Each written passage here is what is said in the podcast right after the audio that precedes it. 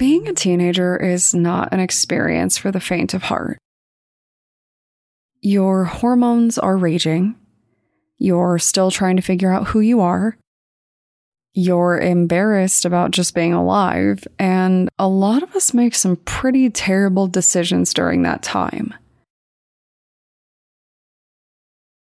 From hairstyles to participating in risky dares, teenagers are often well known for making decisions without considering the possible repercussions. But as bad as some of those decisions may be, few rank higher than murder.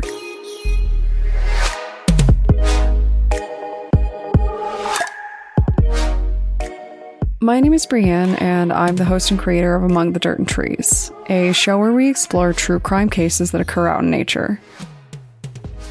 In today's episode, we're going to discuss one of Finland's most shocking and technically unsolved murders the Lake Bodom murders.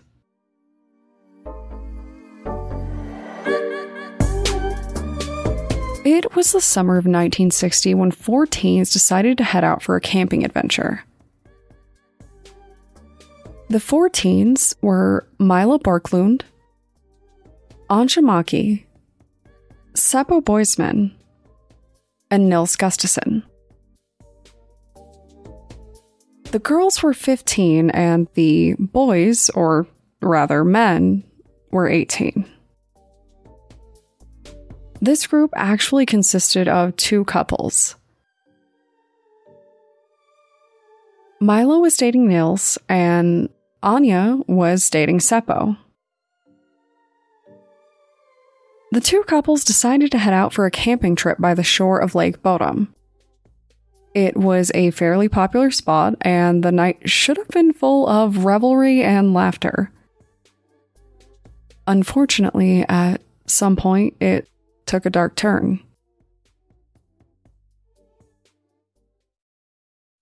Now, what happened next in the story depends on who you ask Nils Gustafsson or the local police. But let's start with the call police received. They were informed that there was a violent attack upon four young victims and that there was only one survivor. For now, we're going to focus on Nils's account. He was the sole survivor of the incident, and he claimed that while the group was in the tent, they were attacked from outside. Someone came by with a knife and violently stabbed everyone.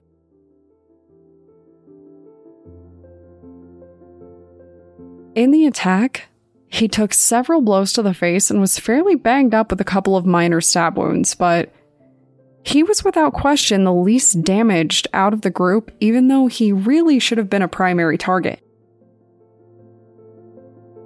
Most notably, he had a fractured jaw. He was found unconscious on top of the tent with Mila.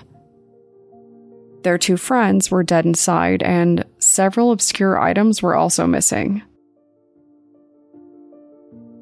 Gustafsson claimed that a man attacked them and that he was unconscious until they were found the next morning. The police investigation began.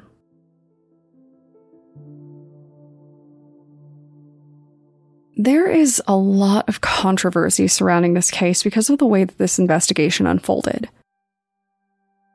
To put it nicely, people believe that the police were fairly incompetent in their handling of the case they never actually blocked off the area, and in a search for the lost items, they called in a bunch of local soldiers that stomped through the scene, making it even harder to gather evidence from. Most of the missing items were never recovered despite the search, so the damage to the crime scene was really for nothing in the end.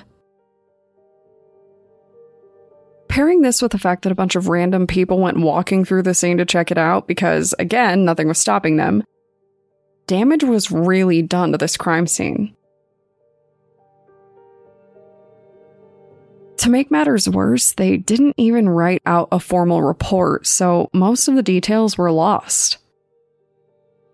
For really obvious reasons, people were pretty upset about this.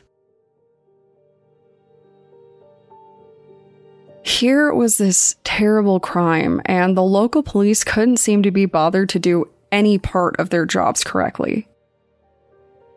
And the items that went missing also seemed really odd.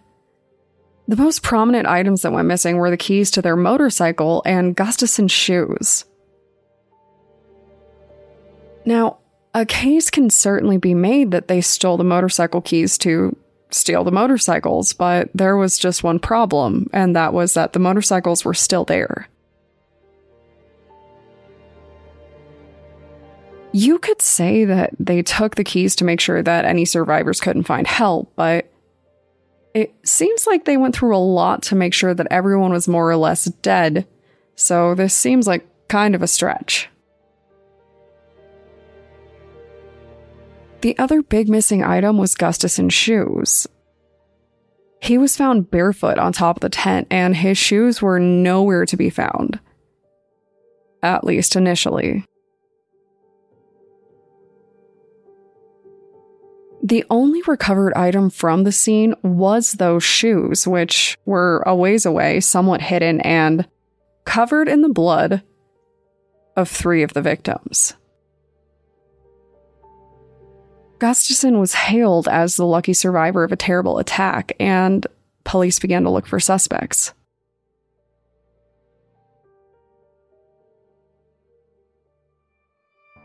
There were three known suspects for these murders, but since the case was never officially closed, the truth is that anyone could have done it for all we know. The first was an angry man who was known to terrorize the area. People often saw him screaming at people, hurling rocks at them, and cutting down tents. This is obviously some very bizarre and horrific behavior, but does it imply that he was capable of slaying an entire group of teenagers? Police don't seem to think so. In fact, some reports say that the man openly talked about having committed the crime, but police still didn't believe that he did it. They believed that he was a deeply disturbed man who simply wasn't in the right headspace and that he was likely painting a narrative without fully understanding what was going on. Nine years later, he drowned himself in that very lake. At least, that's the prevailing theory surrounding his death. Is it possible that he committed suicide because of a guilty conscience? We'll never know, and since police fail to obtain any DNA, it is unlikely that it could be proven anyway down the line. The other prominent suspect was a local man who had some wild rumors swirling around him. Many believe that he was a former KGB spy, but it really sounds like he was just a guy who was quiet and kept to himself, so naturally, people thought he was a deranged murderer. Quiet people, you know how it is. But in defense of this theory, he did show up at a hospital right after the murder, covered in dirt and blood. And staff referred to him as aggressive and nervous, so maybe it is always the quiet ones.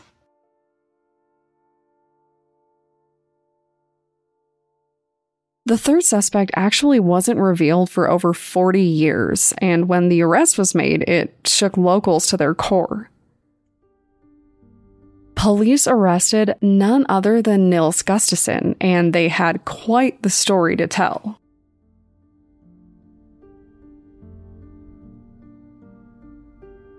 In the police retelling of the story, Gustafsson was drunk and belligerent leading the girls and his friend to leave him outside of the tent. They said that his actions turned into a fight, and that this fight with his friend was how he sustained all of the injuries to his face and the broken jaw.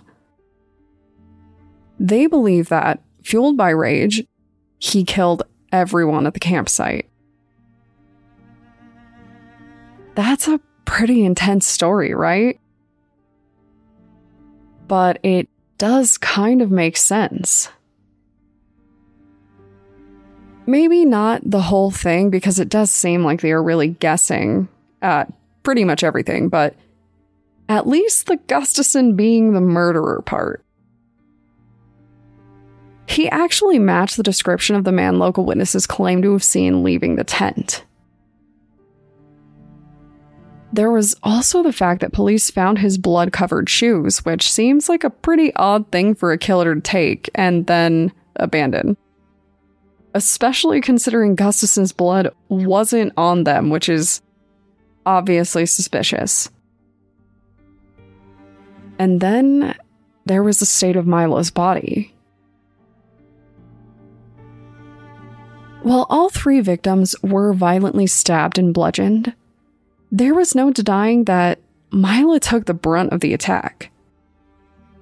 She was naked from the waist down and had been continuously stabbed well after her death.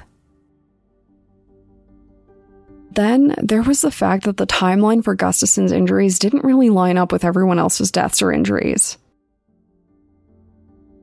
Police believe that he killed them, stole and hid the items, returned back to the scene, then inflicted superficial wounds on himself and basically pretended to be unconscious until someone stumbled across them. There really isn't any biological explanation for why he was unconscious for so many hours, which I do also think is pretty weird. Gustafsson retaliated by claiming that they were clearly attacked by multiple people due to the extent of the attack, but it didn't work. At least, not at first.